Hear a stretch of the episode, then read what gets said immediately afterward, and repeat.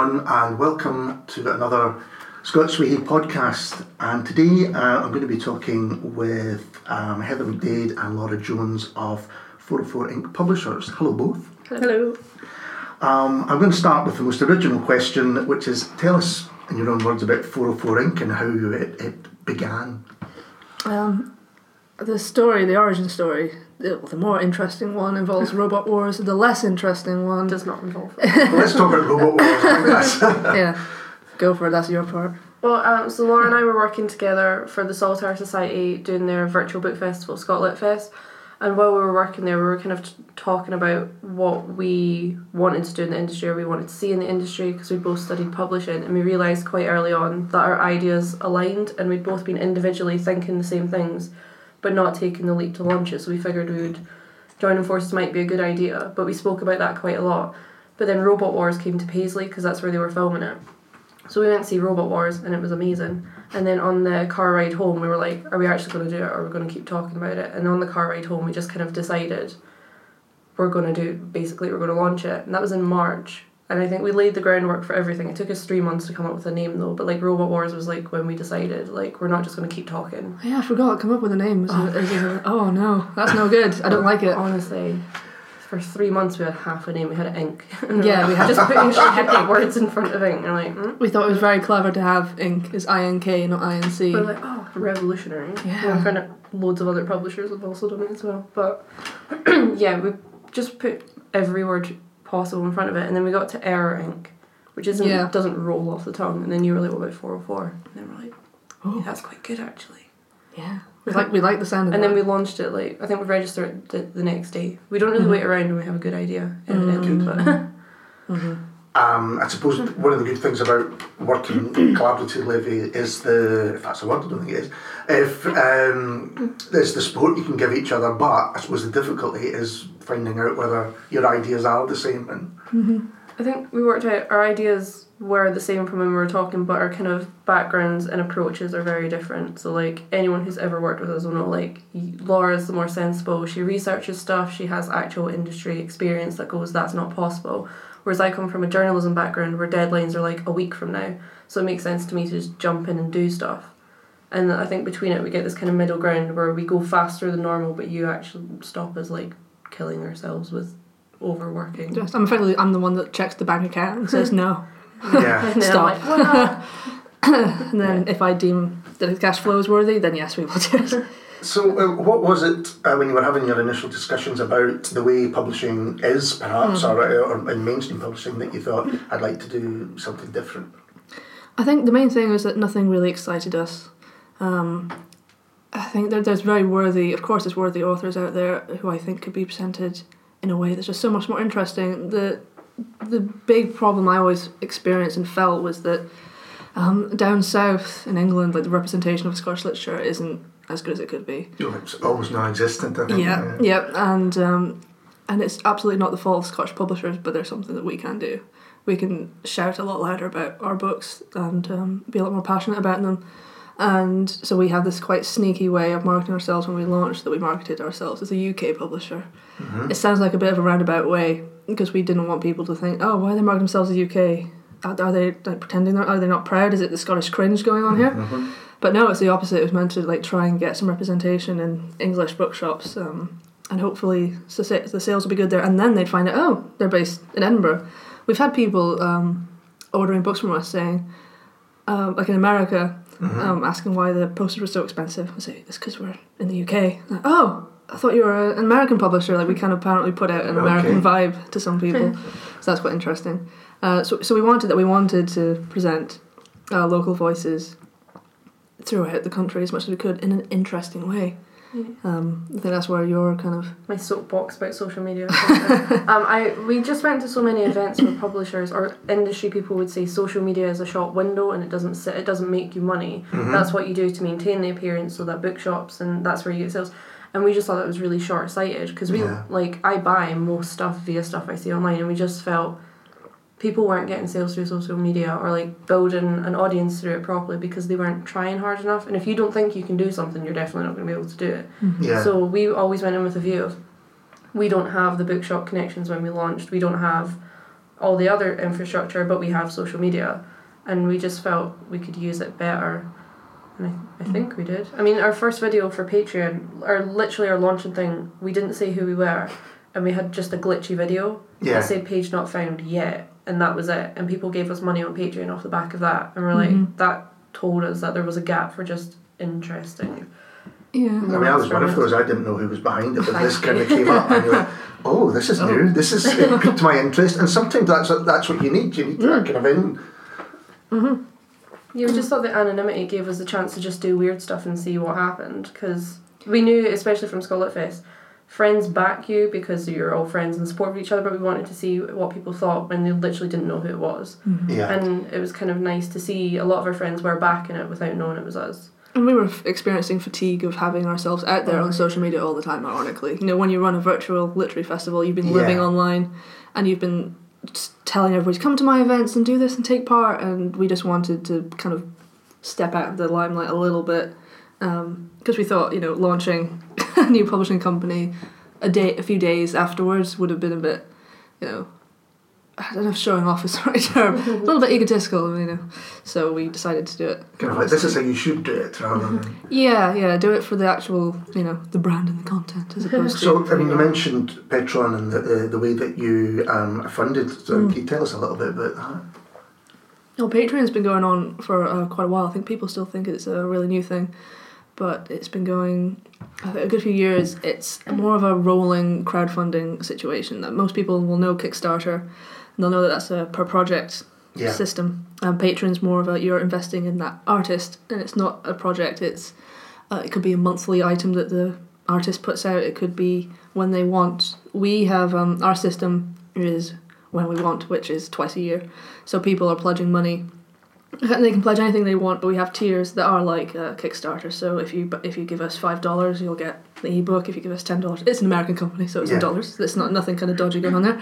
Um, up and it goes up like that, and it just means that we have we can see money that's definitely going to come in. It's effectively a subscription service. That's Yeah. that's how we've been we've been working it. Other artists, you know, obviously, um, like the the biggest kind of um, aspirational figure, I guess, would be Amanda Palmer, and you know, um, who uses it every pretty much every month. She's putting out something, and she's guaranteed getting fifteen thousand grand or pounds or something like that. And um, And the first time I kind of came across was in, you know, like small independent um, music labels were starting to do something similar. Um, things like Kickstarter, as you said, it tended to be projects. So maybe somebody was putting together a film, or there was going to be one book, and they would film it. But this kind of rolling, as you see, and I think the the thing that it does is it engenders a sense of belonging in the people who get involved. Yeah, that's what we really want. We were aiming for. I don't know if we if we quite nailed it No. because um, we got so much uh, attention, excitement over the, our first book, Nasty Women, which came just a few months after we launched the Patreon properly. Our our focus was very soon diverted elsewhere, so we didn't use Patreon as much as we wanted to. It's definitely on our list to to expand. I think in future, there's definitely something that could be used with that um, Yeah. in a long term basis. I think the other thing we liked about it is the money's publicly visible, which seems a weird thing to be happy about. But we don't like. I think in particular with publishing, there's a lot of secrecy about stuff, mm-hmm. like oh, about Yeah, yeah. sales, about how much money people have, and we were just like, we don't care if people see how much money we get, and we were like, we liked that kind of idea of transparency, and that's another reason we like Kickstarter as well. Was like, instead of just being like, give us money for books, we're like, you can see how much money we're asking for, how much we need, and we just kind of felt that mm-hmm. was lacking quite a lot, and yeah.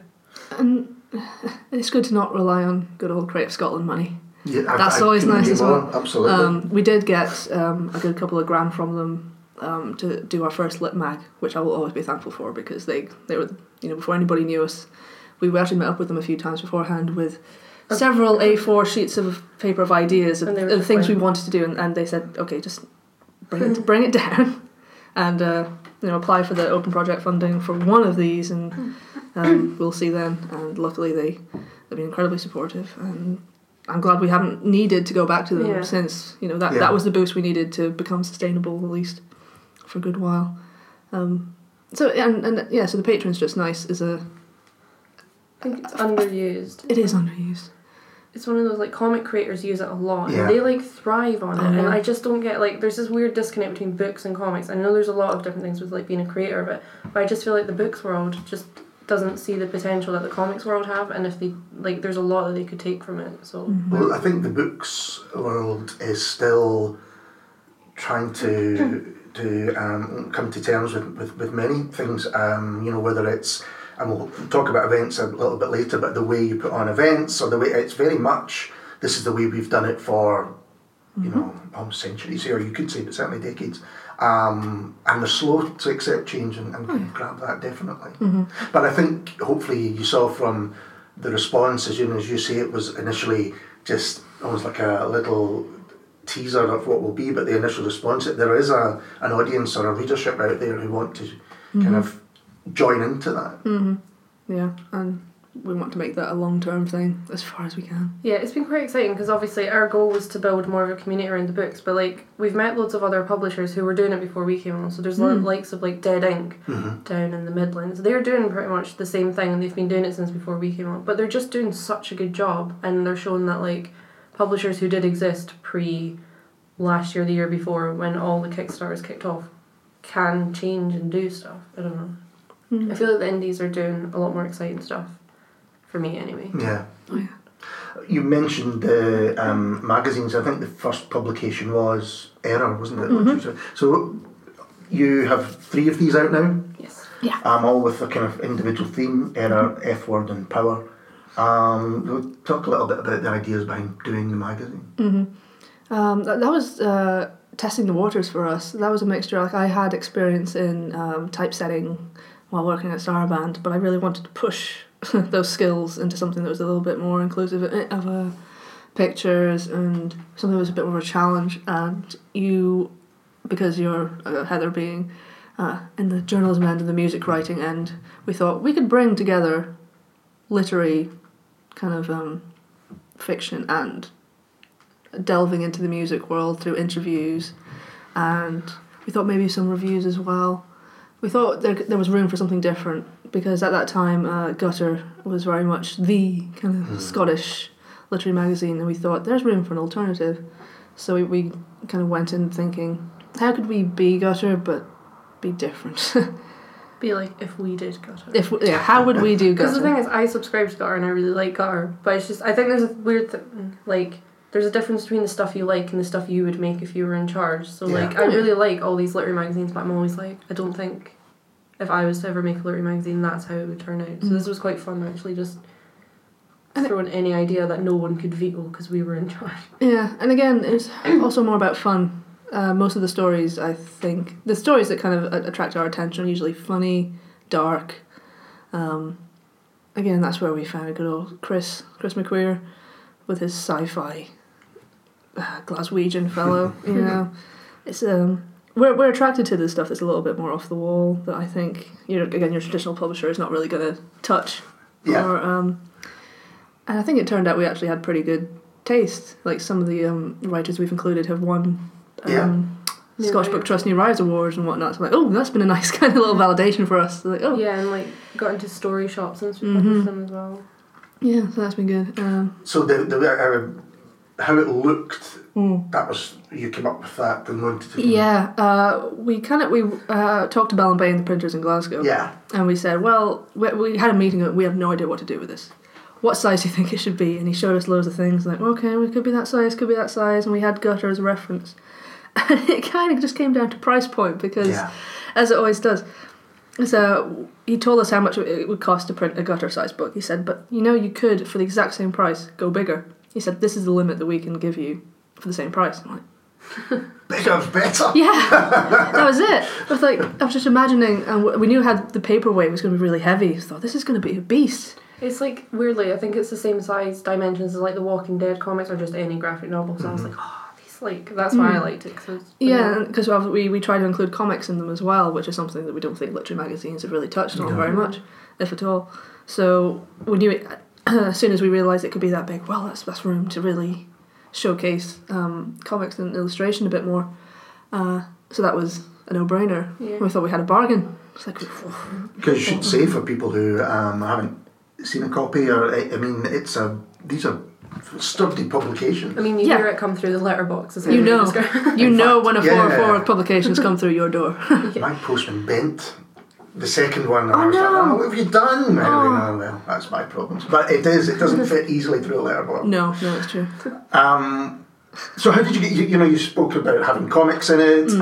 and you interviewed Wilko Johnson in the Oh, first yeah. one as well, um, who I didn't know was in Game of Thrones, uh, you know, from Yeah. being the kind of mad guitarist and Doctor Feelgood. Mm. But um, so right from the start, you thought we're going to have a balance of we're not just going to do um, fiction, we're going to kind of make Yeah. it's, uh, essays as well, of course.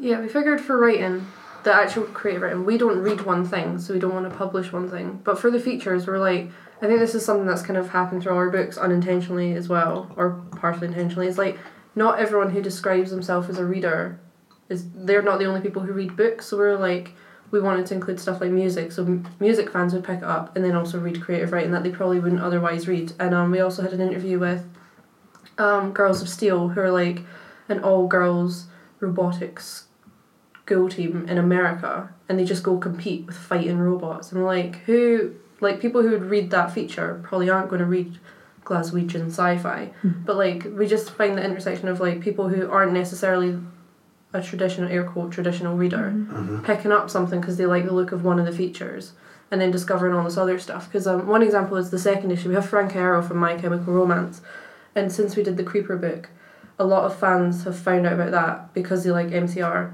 picked that up and they went oh actually it's not bad. Like oh, and we're like that's what we like is Mm-hmm.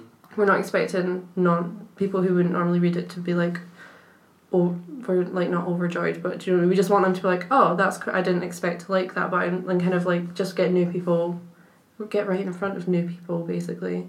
Hmm Yeah, and we and we have um Scottish Gaelic as well because I've I very much you know I'm sympathetic to to the revival. I have some friends who work in Gaelic revitalization and so on, and it's it's it's difficult though.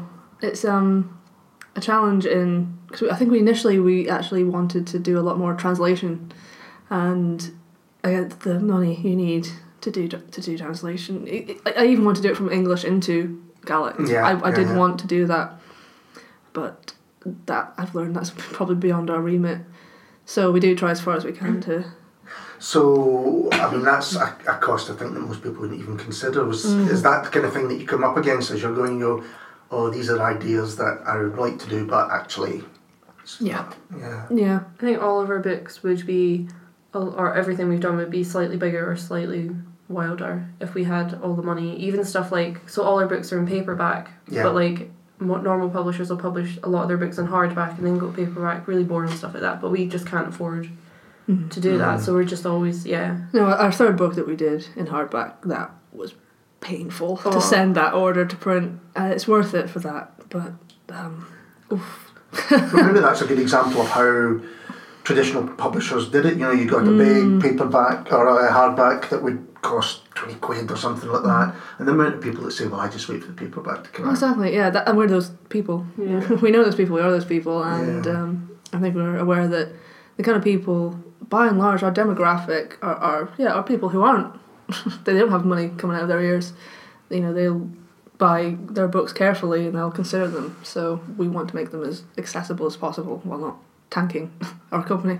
yeah because I think we're more interested in publishing books and getting them in front of people rather not like rather than making money but like the making money thing is Yeah. somewhat secondary to just finding a book that we really love and just doing anything we can to get it in front of Mm-hmm. new readers. But one day we'll find a better balance of that. So, um, with your background in journalism, and people always talk about, you know, the death of journalism or whatever. um, certainly, uh, you know, I used to be a, a kind of obsessive magazine buyer, and now that's kind of, you know, going by the way because everything's online or whatever. But you do still want to think to pick up a publication where, um, you know, your interests are catered for. So I want to read, you know, a, music interview with someone who I maybe haven't heard from for a while, or someone new, or um, I mean, I think about the amount of money I used to spend on comics and don't anymore as well.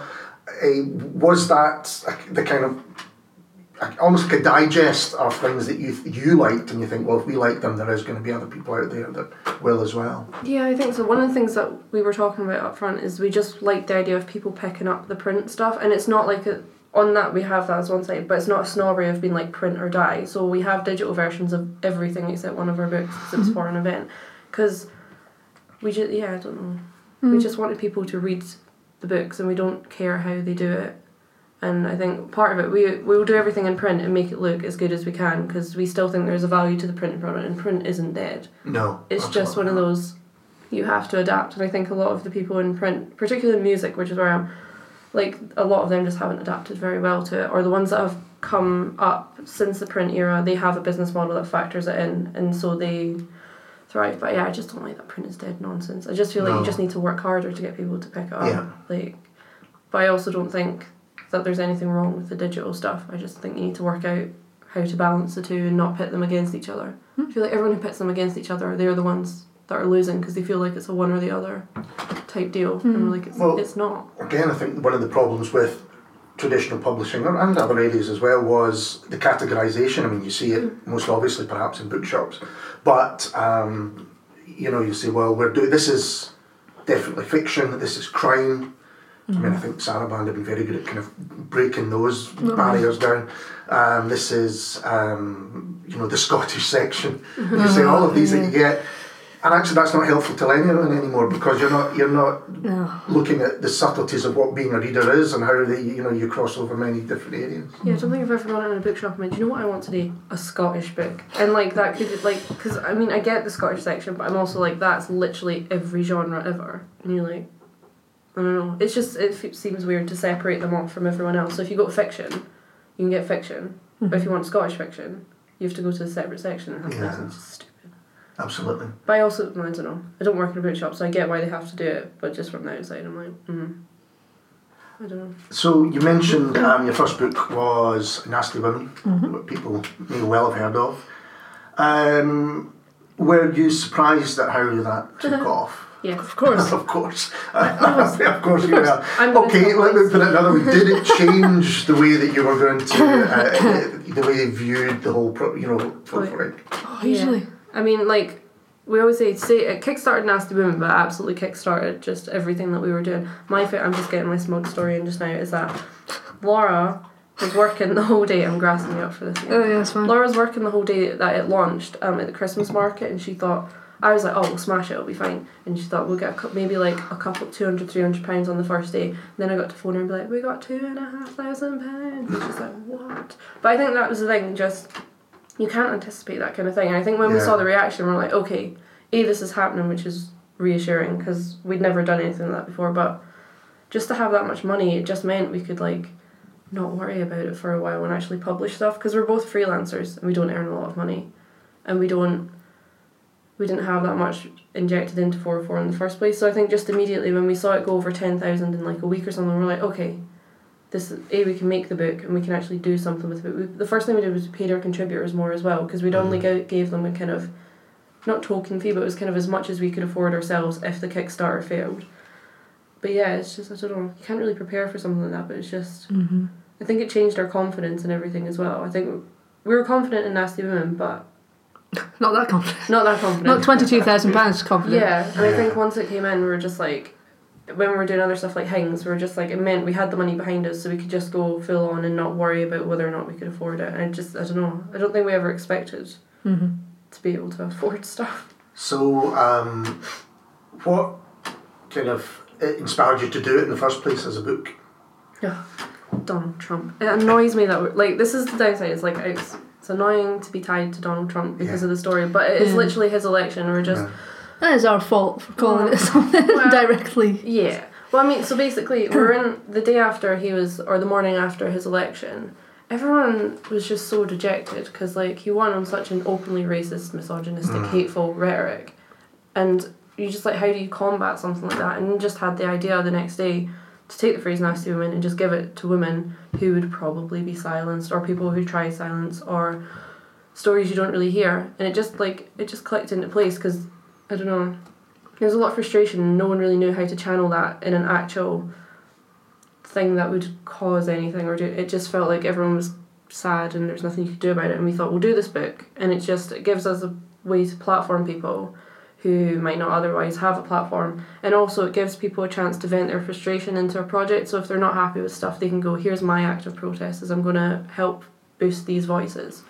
I think And- that's the funny thing when it, there's two wee Scottish girls in Scotland, quite far away physically from the the Trump issues, just kind of basically doing it. Put them up, put them up. Mm. Yeah, You know, like we're what- we're shouty. You know, you can't hurt us. Yeah, we just Um, figured like I don't know. No Mhm. one, you can't, you can't. No one, evidently, a year on, no one can do anything about Trump. But it just felt like it gave us some kind of purpose to channel the anger because it wasn't just that. The whole year was a bit of a shit show of like racist. Like it's always been there, but it just kind of came to a head that year Yeah. of how openly people can act like that and benefit from it. It just doesn't make. s- It's horrible. So it just kind of was like an actual thing to channel the frustrations into, and hopefully not take down the regimes and all that stuff, but at least have some kind of positive impact on someone is what we hope to do from it. And that felt like a good first book. Yeah. Basically, that felt quite Yeah. like a powerful statement. It was a you know ballsy one on our part because I think that was it was almost like a make or break. oh yeah. Yeah, I was It going to was- say, it was, we felt like, well, if we've done, if we do nothing else, we've got this book out and it's, Yeah, yeah. we're really proud of it. Something to be proud of. Um, Yeah. And when you started getting the essays in, because they are varied, Mhm. uh, um, well, what did you think about about that? About the way that people had reacted to, you know, your call to. Oh, perfectly. It was really humbling actually Yeah. because like some of the well all the essays are very personal but some of them are like so like they're gut punch to read because Yeah, they're so absolutely. personal and like when we first got them in the inboxes because some people would pitch and send the idea but some people would just pitch and send their essay or like a rough draft of it and you're just reading them going like we had no thing behind us that said we were qualified to do this or like trust us but they all just trusted us and Yeah. we got like I think just this project kind of spoke for itself and people trusted us and I think yeah, we were just kind of really humbled. We were like, oh god, people were actually trusting us with like some of the worst parts of their lives to do it justice. I worried that we- we would just get loads of essays about how terrible Trump is. Mhm. I, Yeah. I was a bit worried about that. Um, and luckily, no, everybody took it on a total different slant. Even Mhm. the ones that are uh, referencing like um, Chitra Ramaswamy's, she refused. She said to me, "Oh, actually, I think it's more powerful if I don't use his name."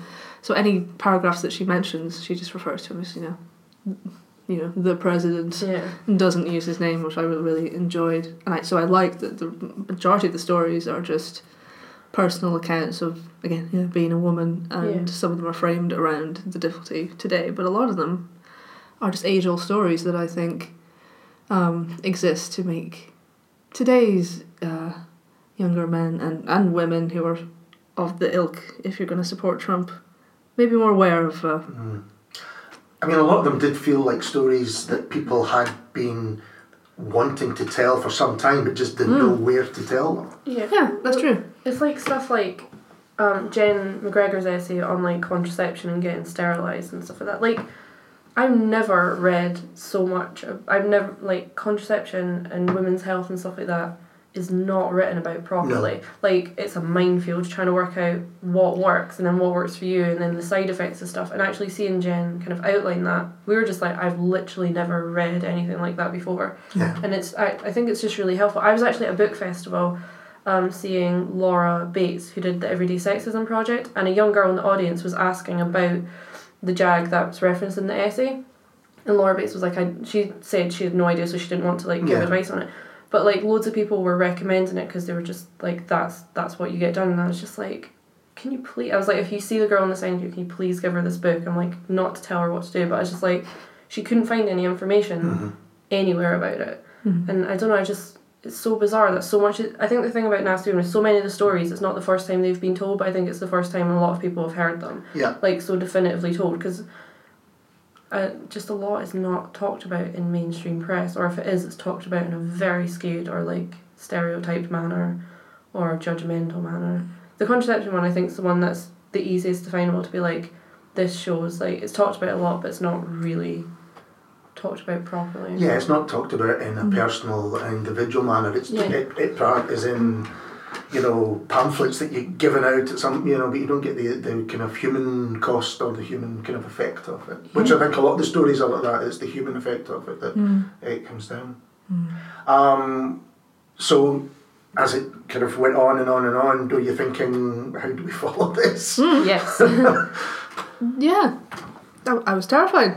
I, I, that's the downside to the success. The whole thing was great, but I was like, oh no, where do we get? Oh no. Yeah, we didn't want to be pigeonholed as a feminist publisher. We are Yeah. feminists who publish, is how we distinguish it. Because, like, I would love to publish feminist books all day long, but that's not what we initially set out to do. So, when Chris came along, it was a kind of godsend. Because we'd already been talking about Chris before Nasty Women happened, and we are just like, he'd just be perfect. He's like, A, he's really talented and hilarious, but we're just like, it's so different to Nasty Women Mm-hmm. that, yeah. It's kind of thing we don't have to worry. So we're not publishing something by a woman who's going to be compared to Nasty Women. Somebody, you know, if, if she was if she wasn't a Nasty Woman, she'd be like, oh, well, you're Nasty Women. If she was a Nasty Woman, then be like, oh, well, it's just another one. It's just another Nasty Woman book. We just had, we just knew we had to move on. Yeah. So with Chris, the story was I I I, I claim Well, you can have. I claim ownership of Chris. Um, uh, I remember he submitted to our first magazine, and that was the Glaswegian Sci-Fi I was talking about earlier. Uh, really bizarre story, and um, we asked him to perform at our first our first event. Yeah, it was the launch for the magazine, Mhm. and uh, he nailed it. He apparently nearly bolted. Yeah, he Yeah. nearly bailed because it was the first time he We read in other public press that he said that uh, he, he was he Yeah. was No going, he was going to back out. And we're And like, yeah, his mum said she's like, "You'd be stupid to Yeah. back out," and then So we should say again uh, going back to the idea of doing Chris's book after Mm-hmm. uh, Nasty Women. It was um, I thought it was it was a great move for the reasons that you've set out, but also it had to be a really good book, yeah, which uh, which it is. I mean, it's a, it's it's it's one of the funniest. It's very difficult, I think, to be funny on page, and he manages it brilliantly. So. Um, so you were saying he was he was ready to bolt from his uh, first live appearance. Yeah, and he nailed the event. He did turn up. You could see, you could see he was, he had the nerves, but he powered right through it. And I think that night, a lot of the performances have been quite serious, quite dark, and he was that nice breath of fresh air in the room. Everybody, I think, was relieved to have something to laugh at. So it really bounced off, and he obviously really loved it. Uh, so I caught him afterwards and said, you know, was that was that good? Did you enjoy it? And he was like, oh, that was the best, the best day of my life, which he said every time. Every time he's done an event, he has said that's the best Yeah. time of his life, which is quite nice. But then, and I said to him, well, do you have a short story collection? Do you have more? And he's like, yeah. I was like, uh, can you send it in, please? And again, in in press, we've read that he thought we were just um, being polite. being publishers who say, please send us, Send us what you've got." Yes, Yeah. quite. Um, so he took a bit of prodding. I had to email him a couple of weeks later and say, "Oh, no, actually do this, please." and he did, and um, we wanted wanted to sign him up immediately because he had all these stories that were from. Um, he was putting them up on Medium, um, online, so he already had a fan base and people who loved the stories. So we'd read those and then said, "Well, do you have any more?" And he did. So we got some new ones for the book, and uh, we we took it from there basically. Um, we were. I was really glad to get him because I think he was thinking about going to Freight. And we Right, like, no, no, no, yeah. no, you want to be with us. made the right choice. yeah. we were like, oh. Um, it should say the book's called Hings, um, Yeah. short story collection, and um, you were saying he's going to be at the comedy Glasgow Comedy Yes, on the fifteenth of March at the Grosvenor Cinema. He's got, I think it's a ninety-minute slot, and he's going to be reading from Hings, doing some stand-up and some sketches with Mm. some friends, I think. But yeah, it's going to be his first proper show outside of like just reading. So And it's it's odd to hear you say that you know he was nervous, and of course you know everyone gets Mm. nervous doing these things, but he is a very good performer. I mean, you know, he's got he's got the charisma to carry it off, definitely. oh yeah. yeah, even like with the nerves on the first one, he was like amazing. It wasn't like he was good for a first time performer. Like he was Mm. just really good, and I don't know. I think until you actually take the leap and perform or do something that you don't really know. Mm. It's just been so nice to see him blossom. Yeah. And over again, the it's a voice that actually uh, is, is rarely heard. You know, a kind of young Glaswegian Mm-hmm. um, working class male. You don't get those. No matter there's this whole idea of you know Clydesidism in the Glasgow book. That tends to be stereotypical hard man or detectives or whatever. Yeah, of course. Yeah. To hear um, something that's actually closer to early Irvine Welsh kind of come out Mhm. was, was it was um, new and and and uh, really vibrant actually. Uh, you know. Um, Yeah, I I think that's a lot of the humour is based in, not just the absurdism. It is a lot of the. ah, I'm sure a lot of people know these exact characters, slightly exaggerated. Well, like my best But- pal is from Shettleston, and like she said she read the book and one of the stories is based in Shettleston and he references like the Shettleston Young Team or whatever they're called. She was like, they were on my street. it's just like she's obviously never seen the Shettleston Young Team represent, and it's just kind of nice when you see people who are actually from Glasgow who are just like, I've never seen my hmm. town or whatever or my part of town like written about. But that's hugely important. I think you know people to have some kind of representation in, in arts or culture is because it kind of verifies that well I just don't you know it's not just me that thinks of this. I'm not just forgotten about. You know there are people not just writing about it but writing about it in a very upbeat and funny way. You know. Yeah, I think the other thing is like, is it's even if things aren't necessarily positive, but it is positively written. It's not written like from a perspective of looking down on like Glasgow. Because I feel like whenever I've read non-crimey books about Gras- Glasgow, a lot of it is kind of snobby, Mhm. And it's just refreshing to read actual someone who's from Glasgow and who doesn't look down on Glasgow and. I don't know. Or parts of Glasgow that aren't you know the West End and you know that. Sort of yeah. thing. Yeah. Um, I do feel that there's bound to be folk who read it who say, "See that samurai sword you got for Christmas? I don't know what to do with it." Get the oranges out. But it is. It's. It's. Um, as you say, it's stories that I think a lot of people. Um, I told this story before on the podcast I did with Vicky Riley, but I'm going to tell it again. Um, when Chris was at a school in North Glasgow, um, and Sam Best was the teacher of English there, and he said, Chris, you know, just had them the class in the palm of their hand, and you know, a lot of people who, what you were saying, consider themselves a reader, but loved his stories, got a lot of the references because it was in that area, and um, were then asked to kind of write their own stuff, and instead of just you know putting their heads in the desk, they actually did it. They actually went for it. That's an incredible thing to do. Um, Yeah, I think that's the legs that Chris has because even now he's he's studying creative writing right now, so he's working on getting better. Like he's really taking this quite seriously, um, and it's nice that. Oh yeah, he- it's like he told me that um, when he was at one of his um, classes and uh, they're all just working away, and his tutor was like, uh, "Chris, could you come up here, please?" He did. He wandered up and then looked around his computer, and then his tutor pointed at the screen and said, "What's this?" And this is book on Amazon. Because Chris just hadn't told him that he'd had this book out. So he had to explain himself and just be like, oh no, I just, I want to, you know, actually get better, you know, which I think is really admirable. 'Cause I know, I know a lot of authors who would just think, oh great, that's me set up for life. I life. know what I do. Yeah. Yeah, this is this is me. I'll just churn out more of the same. And he's like, no, he really wants to Yeah. expand. I can think of a few writers that it would have benefited them to try something else without naming names. Mm. Um, so, the next book was. Was it the Goldblum variations that you brought out? No, technically it was Creeper. Right, let's It talk about Creeper because the, this the, is. this is the odd one. Yeah. It's the one that confuses a lot of people. Well, it says It it's confuses us. classified still on your website, so I wasn't sure how much we could talk about it. Classified in the fictional world Oh, Yeah. yeah. Oh, that was, this is your baby. Yeah, we kind of I'm Chris. on like who takes the. Yeah, this is what keeps it. happening. Yeah, That's one um, was yours, Chris was mine, the Creeper's yours. Yeah, basically we were looking for a book for the end of the year, and it would have been just after Nasty Women came out. So there's this rock band called Creeper, and they released their first album February March time, and they're just so they're just so good. Basically, they do all the stuff in music that we wish the book world had. So they created like this whole concept album, but they do stuff like they've done like.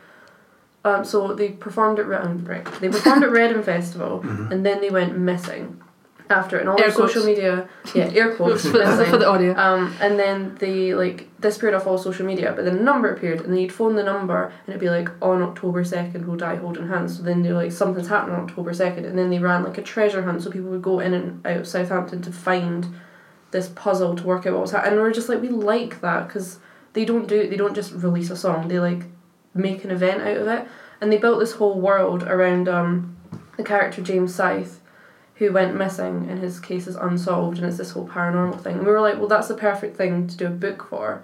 Um, so I kind of floated the idea by them when they were touring and they just loved it. And yeah, that's kind of where that came about. So it's the report of the officer who was looking into his disappearance and it's all the case files from that. But yeah, just Creeper felt like such a good fit for us. They were they released their first album and then at the end of the year they won loads of awards as well. So we feel like we've had this weird mirror Yeah. thing with them.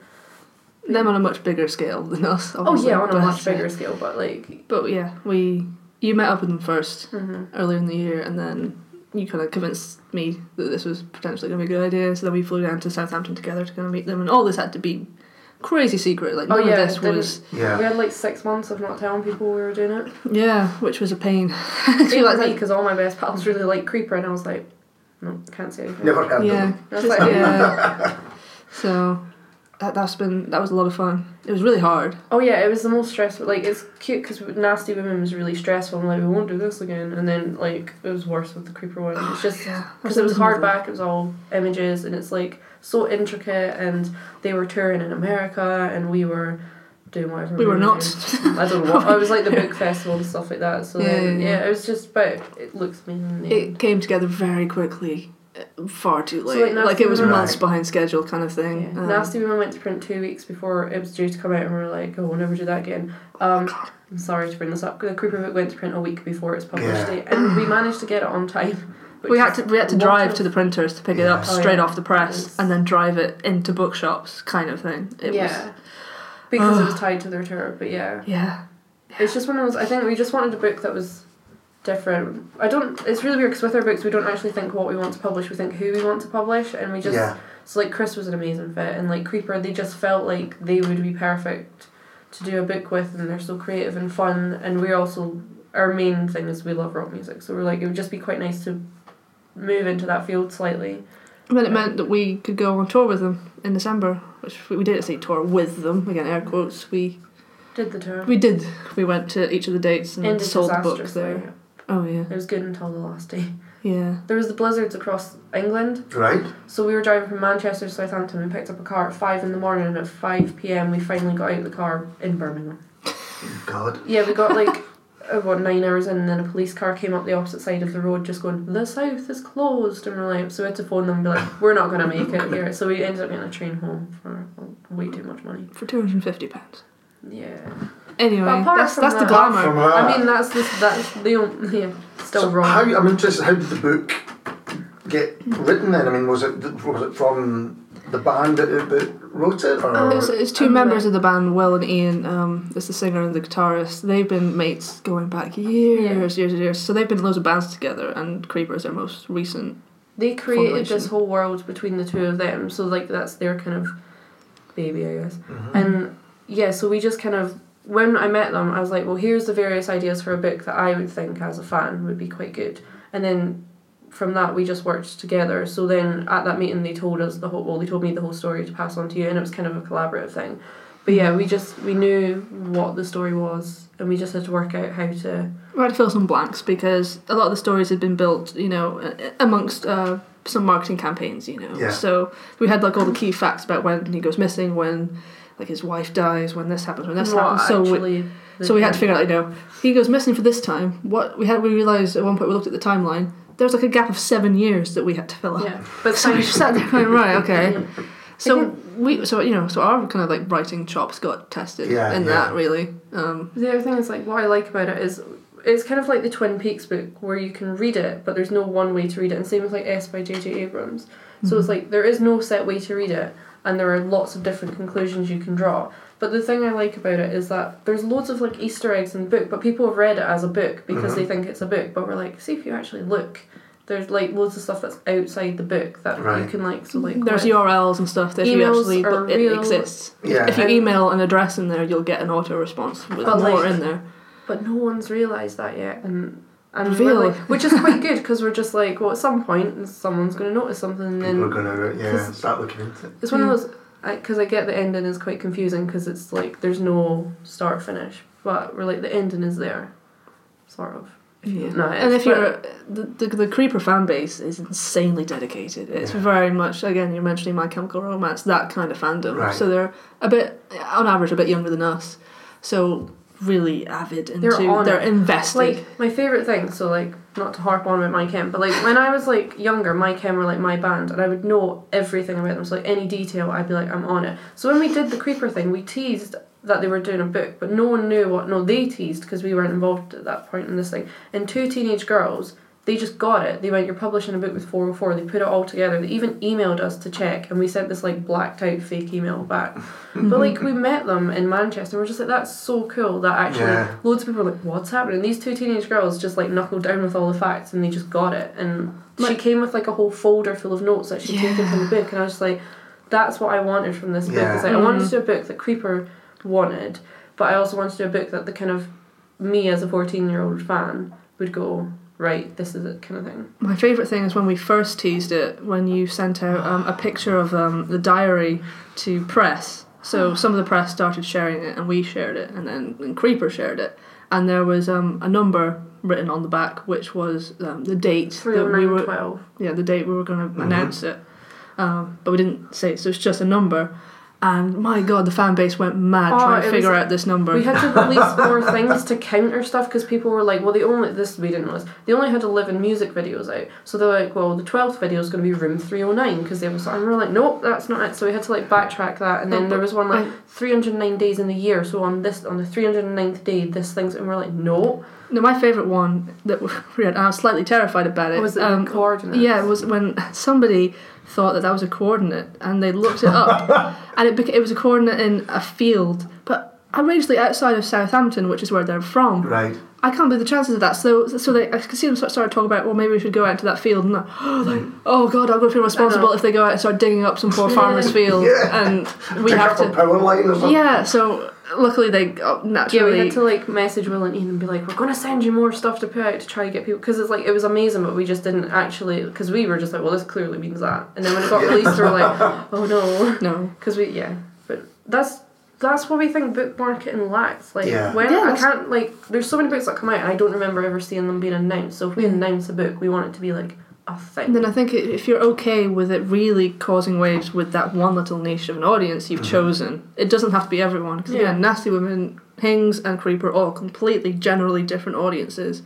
And if you really nail the ones you're focused on, Yeah. that's great. That causes ripples for the rest of them. Yeah, I feel like too much of book publishing or just stuff in general is like trying to cater to everyone. I'm like, no, just find something that's really good and Yeah. just aim for the people who you think will like it most. Like I just So again, so most people won't know about that Creeper thing. That, that that's how powerful that book was. Look like, oh well, we don't know what that is. We don't care. Yeah. That's fine. Yeah, like, we're absolutely. totally fine with people not getting it it's been quite funny seeing some people we know in the book world trying. They're like, so the creeper book, and we're like, you you don't need to Don't- talk don't- about this. yeah, we don't- It's okay. we know don't you don't know. It's fine. No, we can skip over that. Yeah.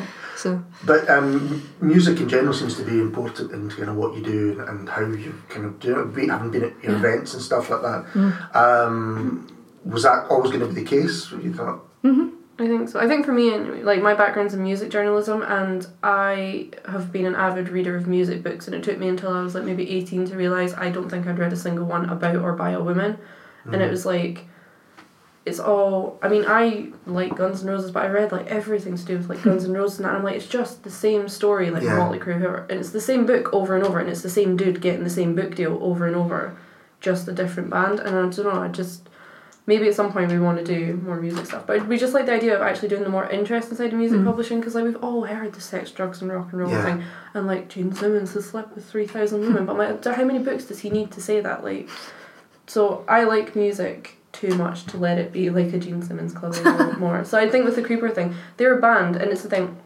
My Chem again they're the perfect band to do a book with but they obviously didn't do a book properly but like there's so many bands who do such creative things and Yeah. it just stays as music and video which is good but there's so many other things they can do and I think that's where we're more interested is like maybe Mhm. offering more creative bands an opportunity to expand into an area that would be harder for them to do otherwise Mhm. and when you've done events, you do have music, you do have spoken word. Um, you know, basically, if anything that you know you think is going to be a performance poetry, whatever it is, Mhm. uh, things. I think that's something else that traditional publishing has not quite got its head round, and which is odd. You would think, you know, these should be nights out for people, and and you know they might not like all the music, but they might be there to see a reader, and then you know you're having this kind of cross of things rather than have one reader, one book, questions after 40 Mhm. minutes, that's us, time's up, um, Mhm. sign some books and away. But Mhm. I, I just think that's.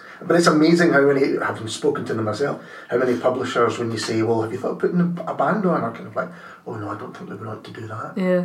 No, we wanted to do that. We wanted it in London. Um, the London launch of just Nasty Women.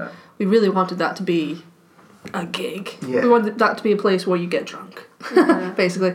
And we couldn't work out a full band in the end, but we got Ren from um, Nasty Women. She, yeah, she uh, kind of karaoke their own song, Oh, it was so but good. it still works. So she had like the backing of her song on really loud, and then her just screaming along with it, and just I think terrified the audience, and I love that.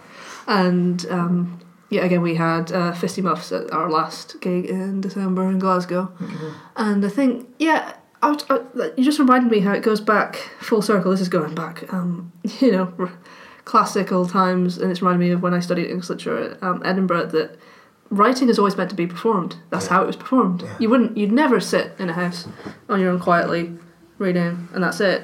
Uh, so I think we've gone full circle and that we've gone through that period, and it'd be nice to go back to g- getting readers out together to Yeah. experience literature all together. Yeah.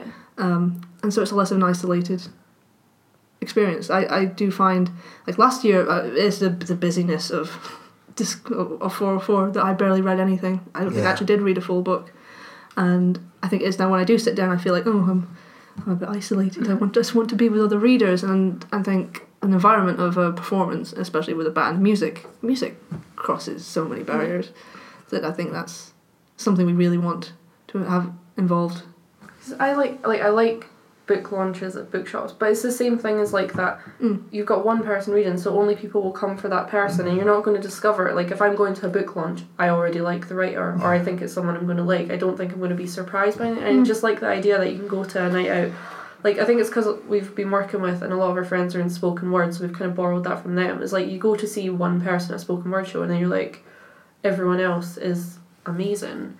And I just think that kind of lack, if you have one event for one person for one book, you kind of lack the idea that people can discover it Yeah. because you need they need to be convinced of the thing before they go to the event. And I don't know, I think it's the same because we're really busy at the moment. I can't go to nearly as many events as I used to do, so I'm kind of like, I just don't go to even like my favorite authors could do like a book event just, and I'm just like, oh. I don't know. I've already seen it.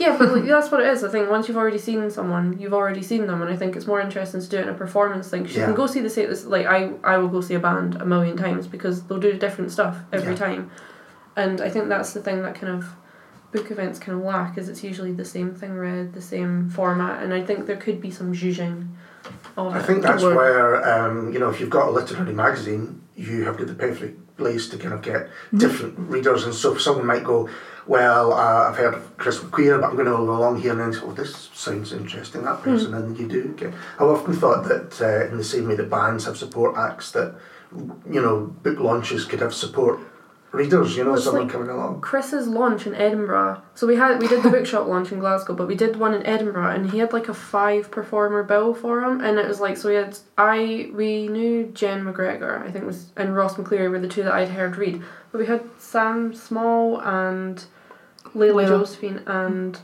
Martin McGarty. Mark, and I'd never heard any of them, and like Layla in particular, I was just like, she is amazing. How have I not heard of her? And I think it was way more fun. Like the Glasgow one was good, but like actually just everyone drinking, everyone seeing loads of different performers. Chris coming up a few times in between. A lot of the performers being different to him, but for the same kind of audience. Like the overlap. We're just like, that's how we want our book launches to be, and I think that's what we want to keep doing. So like obviously we have Helen coming up, and it's not going to be quite as rowdy. But I think we still want to do something slightly different. So we have her actual book launch, but we'll find something that Unusual to Yeah. do with it. just more Yeah. interesting and intriguing. I think. I think um, that's what I think we have based like a literary crush on um, Noiriki. Oh yeah. Right. We kind of Right. want to be the publisher version of Noiriki. I think ultimately, Yeah. because when we did, we did do a reading for them. Which is, that was terrifying.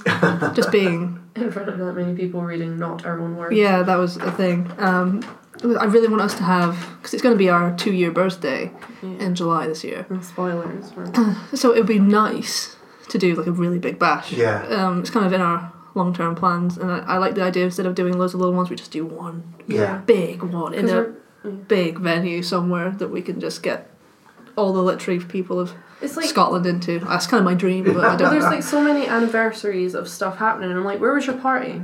Mm. What? Why are you not having parties? Yeah. Like, because I, I have a party every year for it. Like, we're gonna do this every year just to be like, we're three. Like, that's Yeah. that's an irrelevant number. But like, when you get to like, I don't know, 20, 30, 40, I'm like, why, why aren't you throwing parties? People would come. Yeah. You'd And it's a sell business. books. It's, it's, like, it's, it's a business thing as well. You sell Yeah, books yeah, there. I mean, absolutely. it's not just everybody you know. Yeah, and like you've got all So- these authors like you. I don't know. But you think it's, people think they only do that when they have something new rather than Something Yeah, new, like- or it'll think be. they think people don't care about the publisher, so they won't show up. Whereas we're like, if you threw a party every year, people would show up and it'd be banging. Like, I don't know, I just Or it'd be something like a Hachette who would do it on their rooftop Yeah. in London and have, you know, Neil Gaiman there and all the industry people there. So it's very closed off, whereas I think we'd have a much more open.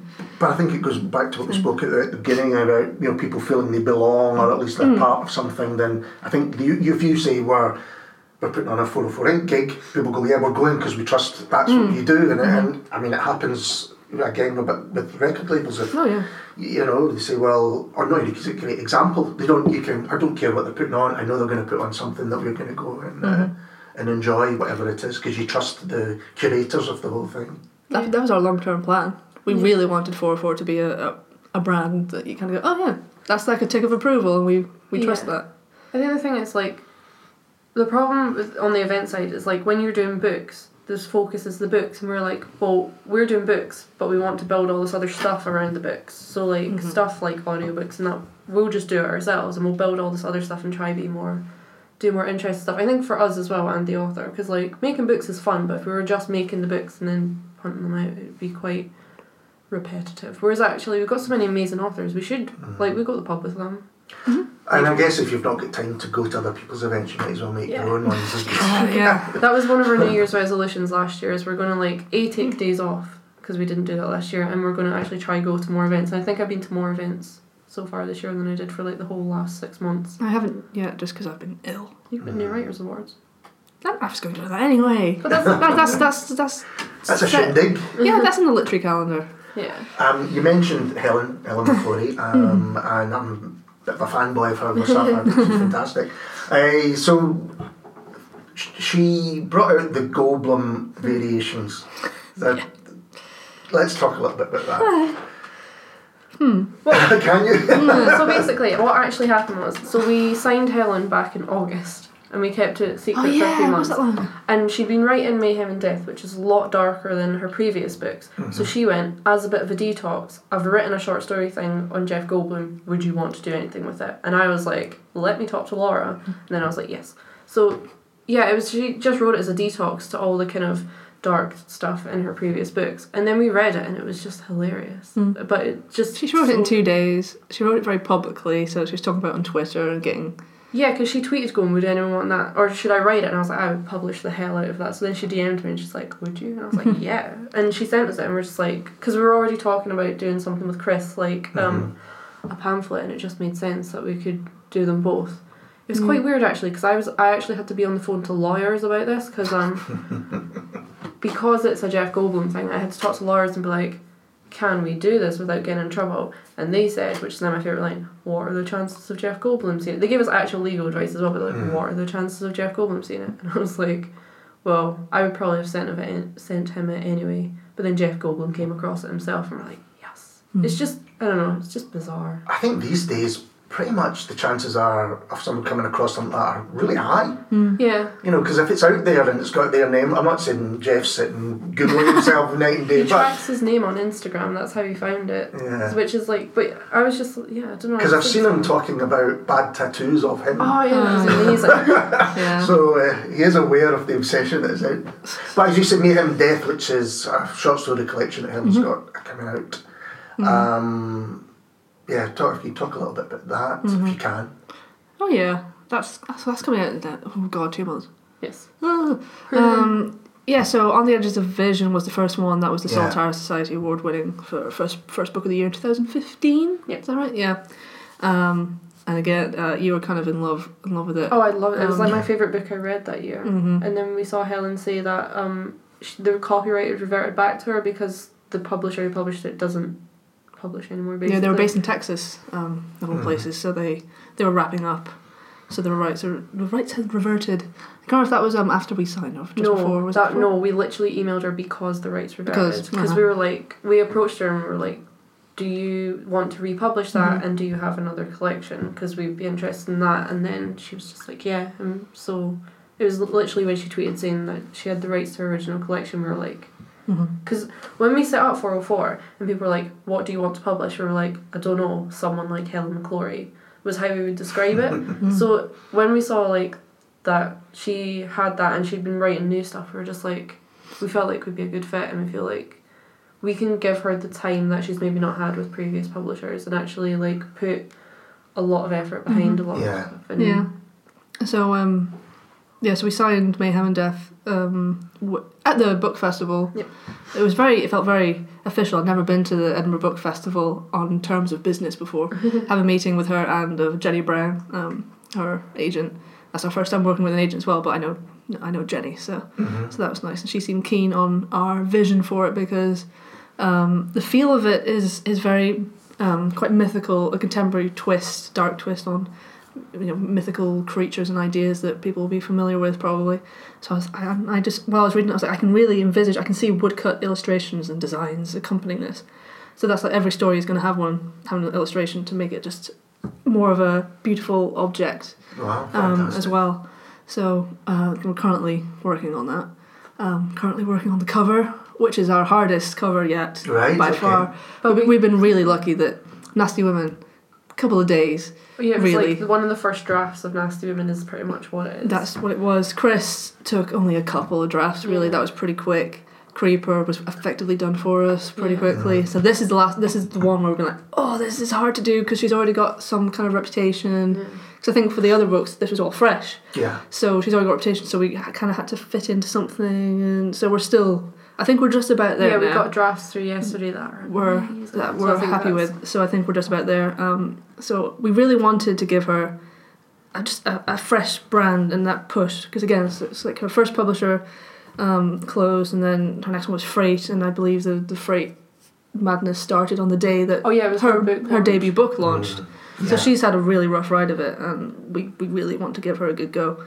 Um, so we're giving her, hopefully, a really nice, nicely produced book, and it, I, I'm really intrigued to see how people are going to react to it after on the Edges of Vision because it's so different. Yeah. I think it's you can tell it's the same writer, but the thematically it's very dark. It's not um, easy. It's not easy reading. Is it quite different from Flesh and Peach as well? Then is there because there's some Yeah, dark yeah. themes in that? Yeah, there? I think the themes. I think thematically it might be a bit of a continuation, but in its in its own right, it's it's a challenge. It's definitely literary fiction, and we haven't done literary fiction yet, so we're gonna have some fun. I think Yeah. working on that one. Uh, Um, I'm interested. I was looking through the um, kind of introduction to Error just to see kind of original, Oh, yeah. you know, what- and one of the things you said was Oh, um, we want to publish debut novels, and that's still kind of Yeah, like is that seen as maybe the most difficult thing Yeah, to do? I, I think guess. the main problem we have is we don't read full books. Uh, Like this is one thing we've learned, like because of time and just things. yeah, we're anymore reading- used to. any- oh yeah, all the time. Yeah, yeah. Like I would read hundred books a year, but since we launched four hundred four, I can't. I think last I mean last year I still read a lot, but not like anywhere near as much. And I think to put a novel out, it's so, not so much more effort, but you've got to be hundred percent behind one story. Yeah. And I think we found working with short stories, there's a lot. I don't know. I think it just suits us a lot better just now, and we've not quite found the novel that Yeah. we're like, this is the one. We're still very much in the lookout. Yeah. There's Mhm. there's one by one author, certain author who I'm trying to get out of him, but yeah. he's still working on it. annoyingly. But yeah, Yeah, it's so just like- I don't know. The novel just seems like Trying. a big leap for Yeah. us, and we're just like we want it to be. I don't know.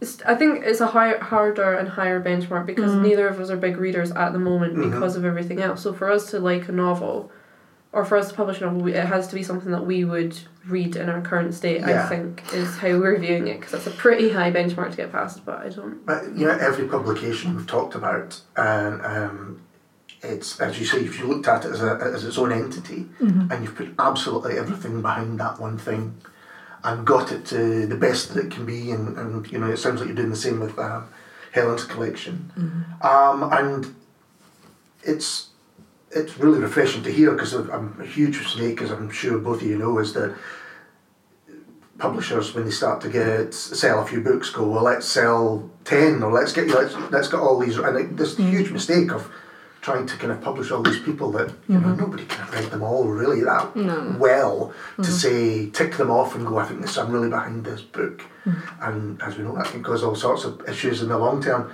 so you really would want to have someone that you go yeah I, I- like every other book that we've done we want to get this right and we're right behind it and we can almost know the audience that we're going to Mm-hmm. be um, catered to. Yeah, because I think the problem we're having just now is with everything that's going on, we do have open submissions, and it's like our biggest failing is how long it takes us to read through them all. So we're trying to get through them because I don't know, we just are. But yeah, I think the novel's just it's just hard. Like I don't know, Hmm. I, there's not many novels that I pick up at the moment in general that I can get through. So actually, to find one that we're like, this is the one, hopefully this year. I think we've got all of our books sorted for this year anyway. Not Yeah. one single novel. Yeah, Again. I think we're all pretty much programmed up to spring next year. Oh yeah, that's true. We got one next year. We've got yeah, we have. Um, uh, but but it'll happen. I'm I'm I think the thing is, annoyingly confident. yeah, I think a novel, well, not necessarily that it takes more money, but I think the risk on that one's greater. And at the moment, we're just doing lots of small, not smaller projects, Mhm. but these are kind of make. We want to be sustainable is basically the thing. So Yeah. like Nasty Women and Things and All that was amazing, and two thousand seventeen was amazing. But this year we're looking forward to just quiet and being sensible and just working away and trying to like work out how to be sustainable and not crash and burn four hundred four. Yeah, yeah. And then once we have nailed that, then the novel will come along. Yeah. yeah, yeah. I'm just trying to be sensible this year. No, I mean, absolutely. I think that's right. You, you know, mm-hmm. what you've also said is you want people to get paid, mm-hmm. which, you know, in creative industries is becoming more and more difficult, or not mm-hmm. difficult, but just rare. Yeah. Um, and you don't want to, to bankrupt yourself. And I think we've kind of always ref- gone back to old publishing models, but that was the problem with a lot of old publishing models and why a lot of them are not, no longer with us. Future, what you're you doing next? Is there anything you can talk about? We're launching a Kickstarter next week. Well, excellent timing. Yeah. Um, we partnered with BHP Comics in Glasgow to do um, a graphic novel anthology called We Shall Fight Until We Win, and it's celebrating the centenary of the first wave of women getting the right to vote in the UK. All right. So we've got a lot of creators who are going to be kind of retelling a lot of the stories of women across all the decades since then. So from like suffragettes to um, firsts in politics and revolutionaries and um, activists and stuff like that. We're still working out the actual what women are going to be covered in it, but yeah, we're launching that next week. And I think that kind of a large part of that comes back to the payment thing because actually paying people in comics is a lot more expensive because Yeah. obviously there's a lot more to it. So that was one of the first things we had with BHP is like we need to work out how to pay people properly or we can't do it. So we're just like Kickstarter. Yeah. So hopefully that goes well. Yeah. I hope people don't expect a Nasty Woman Oh. 2 just because it's us on Kickstarter. That's going to be our biggest challenge to say, Mhm. this isn't the same thing. It'd be nice to have quite so much excitement, but we're prepared for it to just. Trickle. Yeah. Were you ever tempted Nasty Woman 2 sequel? Oh, we were going to do one every year. Like, this is how stupid we were at the start of 26. We actually thought we would do one every International Women's Day that Trump was in power because we were idiots, basically. But yeah, We, just. we were when- drunk on the power. Yeah, we're, like, we're it going to do one. If, I think we did it in the back of the nest. We put it in the, like, we'll be publishing for as long. Which, I mean, we will and we won't shut up and stuff. But, like, in the back of Nasty Women, we went on some high horse about how many stuff we're going to publish, how many things we're going to publish. Yeah. No, and I, I, I like the idea of um, if uh, he's still around after four years, or maybe even 8 Uh-huh. Uh, Oh, Um, it's two terms, isn't it? That's right. yeah, yeah, exactly. Um, then maybe uh, a kind of retrospective. Maybe we'll publish um, a collection of uh, maybe some of the same writers on a Like, reflect on reflection of what's happened and maybe some news stories. I can see there being something, and I, I I think it'd be nice to do something that kind of wraps up that Yeah. um, that name of nasty women, and then we don't have to touch it again. yeah. But yeah, we will. Because we do get asked quite a lot about doing other anthologies that are kind of similar, but we're just like nasty women's our thing, and we don't want to like we don't want to a dilute nasty women and take away Mhm. the impact, but we also don't want to do a disservice to other books who were like, well, we can't we can't do that again. Like, there's no way it'll be anywhere near the same. So we've had this weird thing with anthologies where we're like, people think we would we would uh, we would like to do more, and a lot of people come to us, but we're just like we can't do it the same justice, no. especially so close to it. So it's a bit tricky. no. But in terms of future, we are doing another Yeah, anthology. on that note, we're doing another In anthology. 2019, um, the Queer Words Project Scotland, which is run by Ryan Vance, he approached us oh months ago Yeah, with a like, beautiful pitch. With had spreadsheets and it had graphs. Yeah. It was amazing. Like we we never get taken out to coffee and then have a presentation about why we should publish our book. Um, but it was very much a line in well in line with our ethos. That, like if we're going to publish an anthology, it needs to be again it needs to be of its own It'll can have its own purpose, Mhm. and this one's much more local, you know, because it's um, for queer writers in Scotland. Mhm. Um, so this will be very much of an audience just locally, but it's nice that that's all entirely in um, his Yeah. power. We're kind of I say just the publishers. We're gonna pop in on this as soon as he's um, got work. But the theme behind it is that he's got four mentors available for um, queer writers to work on their writing, whether it's about actually in reference to queer themes or not. Mhm. Like he's uh, the point is that they just have a bit more representation um, because a lot of queer writers feel like they're not represented right now. Um, so he'll be working over that over the next few months um, and get writing from these people who will be mentored, and then we'll publish the anthology sometime next year. Yeah. When when does this podcast go online? Just because the deadline's like not passed yet. But if it's not online in time, do you know when it is? Monday. Oh, it's Monday. Never mind then. We can probably get this out for I mean- Monday. No. Because then they'd have to. I was like, they'd have to just rush submissions. Yeah. But yeah, no, it's cool. Mm. But yeah, it's just one of those like we get so many pictures, but we just saw that one. and He was just so like perfectly like this is where four and four fit in. I fit. I don't know. Quite excited for that one. Mm. It's also the furthest ahead we've planned anything because we're quite. Yeah, over a year. It was really it's Yeah. really nice to have this little project that I'm sure we're going to get far too comfortable about. We're Oh, going to yeah. forget about it, and then it'll creep up, and it'll be like, oh, it's a few months away. Great. Yeah. So you, when you say that you, for this year you've said we're going to take days off and we're going to, um, you know, just hopefully go and see more things and just you know, kind of Mhm. smell the coffee. Is that the right word? Um, has it been has it been hard going? Obviously, that's a stupid question, but yeah. Yeah, we had a breakdown. br- burnout moment in December where cause it was after the Creeper tour because that was Mm. just so we were on the tour around UK. We came, we flew back up to Edinburgh to launch the third magazine. we Flew went back. flew back down the next day for a gig. Then that was the snow thing happened, and then we had to get back up, and then we had the Glasgow gig, Yeah. and then we were done. But I was still working at the Christmas market because I, I worked there. and I started a freelance job the day we came back. yeah. But we were planning on writing a blog about it prior to that, but then those two weeks happened and we were just like, we'd kind of not gone off that. We are like, we don't know if we're gonna have time to do it. And then we were like, after those two weeks, we are like, we need to find. So we wrote a blog called We're Tired as Fuck.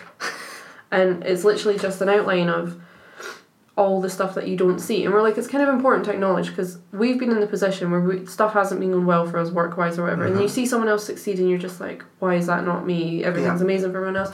So we're like, we want to write a blog to highlight the fact that we've had an amazing year, but personally, it has taken a huge toll on us. Sure. Like, we had a really rough, and even beyond like just the personal toll, we had like stuff like both of us had a grandparent die, Mm. and it was rubbish, basically, obviously. But we didn't really post that online because we just keep our Oh yeah. we have the whole everything's amazing. So yeah, we wanted to do that, but we also just wanted to acknowledge like our feelings of like we can't get back to emails as quickly as we'd like. There's a volume of stuff that we can't deal with. We also are self-inflicting it because we don't take any time off. We would work seven days a week into the night for stuff. So then it was actually just this point of going, we're actually going to take a day off a week. We're Mhm. actually not going to do this. We're, I don't know. We're going to feel less bad about not getting back to emails as quickly as we'd like because we are still doing it. It's just taking a long time, and it's just I don't know. It's funny since we put out that blog, a lot of people have come and apologized. I'm really sorry for sending you so many emails on that day. I'm so sorry for doing that. Like, oh, it's not right, really. It's fine. Yeah, Um, I had I took Saturday off last week. yeah. week. I've been I taking think. actual days off. I off. sat on that sofa in the duvet. I just played Assassin's Creed all day. I think it was eight hours. I just played video games. It was oh god, it was good. Yeah, I've been. I mean, I'm not really. Ha- I'm getting married in two weeks, and I'm like, oh, I've got days Yeah, you but I can't do don't that, yeah. really. But That, um, that's quite extreme to take time off. I know. But I'm like, I've booked a two week holiday and Yeah. I've booked another holiday this week. So I mean like we're actually making ourselves do it. And I think the other thing is we were always quite good at if one person was burning out, the other person would refuse to reply to them, so they'd have to stop working. yeah. So now we've got quite good at telling the other person they're burning out rather than just ghosting them and hoping they stop working. But yeah, I think no, I think this year I mean it's only like, what three weeks, four weeks, but we've got better at balancing stuff. It's just nasty women set off this whole snowball thing last year that we just couldn't really stop. And actually having the Mhm. few weeks over Christmas, because we didn't have last Christmas off because of nasty women. We Mhm. worked every day, Yeah. yeah. and it never occurred to us until this year that we did that. So, I think the year was amazing, but it's also quite good for really realizing where our limits were. Hmm. So that's why we're looking forward to a quiet year Well, um. I hope you realise how a worth it it has all been because it's been the most kind of inspiring story in Scottish publishing for years, I think, anyway. Oh, that's nice. Um, and I think that's the perfect place to leave it. So thanks for Mm. talking to us. Thank you. And uh, we'll be back um, very soon with something completely different. Cheers.